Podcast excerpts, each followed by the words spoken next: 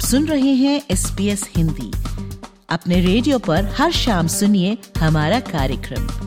आप हमारा कार्यक्रम हमारी वेबसाइट पर और S B S mobile app द्वारा सुन सकते हैं।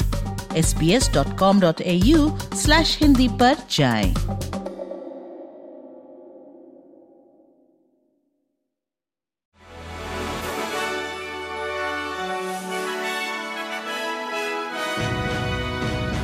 पेश है आज के संक्षिप्त समाचार विशाली जैन के साथ।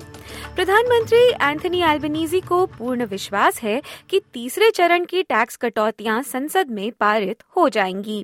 नई संशोधित योजना के अंतर्गत डेढ़ लाख डॉलर से कम आमदनी वाले लोगों के लिए टैक्स कटौतियों को बढ़ा दिया जाएगा, जबकि इससे अधिक आय वाले व्यक्तियों के लिए टैक्स कटौतियां दो हज़ार बाईस के चुनावों के दौरान प्रस्तावित टैक्स कटौतियों से कम रहेंगी। प्रधानमंत्री का स्काई न्यूज से कहना रहा कि कॉस्ट ऑफ लिविंग और अत्यधिक महंगाई दर के दबावों के मद्देनजर ये बदलाव अनिवार्य हैं।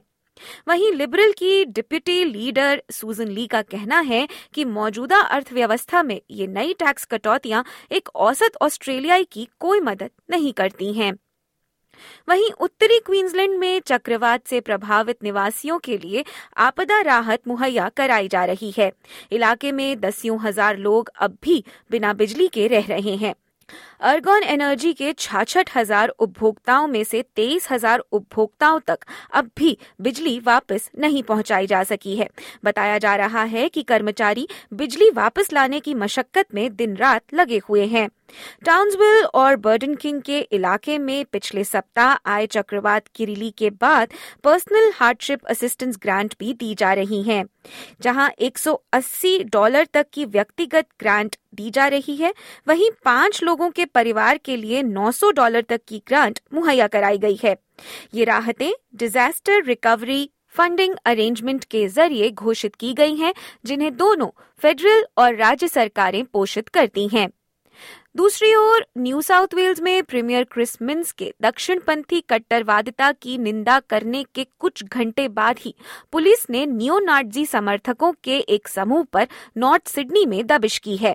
कम से कम बीस नकाबधारी पुरुष काले कपड़े पहने हुए आज सुबह आटमन रिजर्व में एकत्र हुए। ये लगातार तीसरा दिन था जब सिडनी में नियो नाजी समर्थकों ने प्रदर्शन किया हो। प्रीमियर क्रिस मिन्स का कहना है कि कोई भी अगर ऐसे प्रदर्शनों में सम्मिलित पाया जाता है तो पुलिस द्वारा उनका नकाब उतारा जा सकता है। वहीं बढ़ते तापमान के बीच ऑस्ट्रेलियाई जनता से आग्रह किया जा रहा है कि वे परिवार और मित्रों से एक दूसरे की कुशल क्षेम पूछते रहें। स्वेल्टरिंग सिटीज द्वारा जारी किए गए एक नए हीट सेफ्टी अभियान के तहत वे लोगों से आग्रह कर रहे हैं कि तीव्र गर्मी के बीच लोग परिजनों और मित्रों का ख्याल रखें। स्वेल्टरिंग सिटीज एक स्वास्थ्य अभियान केंद्रित दान संस्था है जो सबसे गर्म शहरों के समुदायों के साथ काम करती है ताकि रहने की बेहतर परिस्थितियां बनाई जा सकें। हीट वेव ऑस्ट्रेलिया की सबसे बड़ी और भयानक पर्यावरण आपदा है।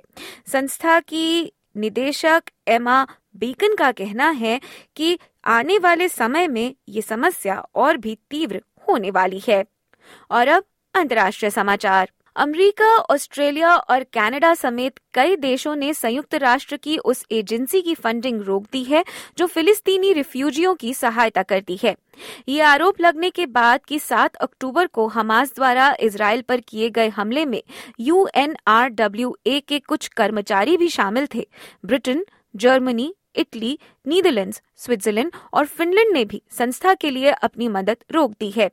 संयुक्त राष्ट्र महानिदेशक एंटोनियो गुतेरेस ने इस मामले में त्वरित जांच की मांग की है और कहा है कि इन आरोपों से वे सकते में हैं।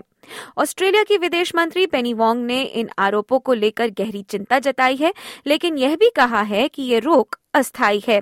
फिलिस्तीनी राष्ट्रपति महमूद अब्बास के प्रवक्ता नबील अबू रुदने ने इन देशों से इस रोक पर पुनर्विचार करने का आग्रह किया है और कहा है कि ये गलत संदेश देता है। और अंत में खबरें भारत से।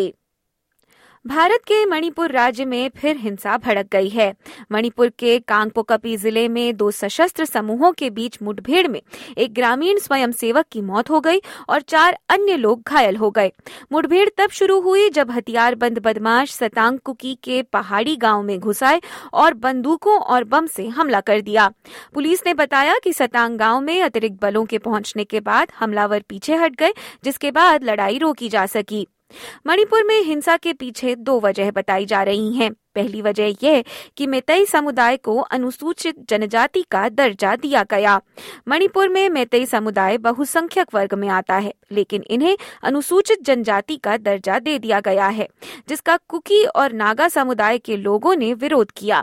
कुकी और नागा समुदायों के पास आजादी के बाद से ही आदिवासी होने का दर्जा है, लेकिन अब मेतई समुदाय भी इस दर्जे की मांग कर रहा है, जिसका विरोध कुकी और नागा समुदाय के लोग कर रहे हैं। कुकी और नागा समुदाय का कहना है कि बहुसंख्यक होते हुए मैतेई समुदाय को ये दर्जा कैसे दिया जाता है। इसी बात का विरोध प्रदर्शन पिछले साल मई माह में शुरू हुआ, जिसके बाद राज्य में भीषण हिंसा फैल गई थी। इसी के साथ संक्षिप्त समाचार यहीं समाप्त होते हैं।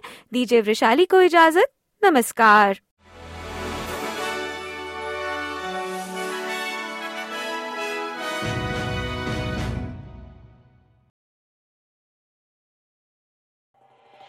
एस बी एस रेडियो से डाउनलोड करने के लिए आपका धन्यवाद।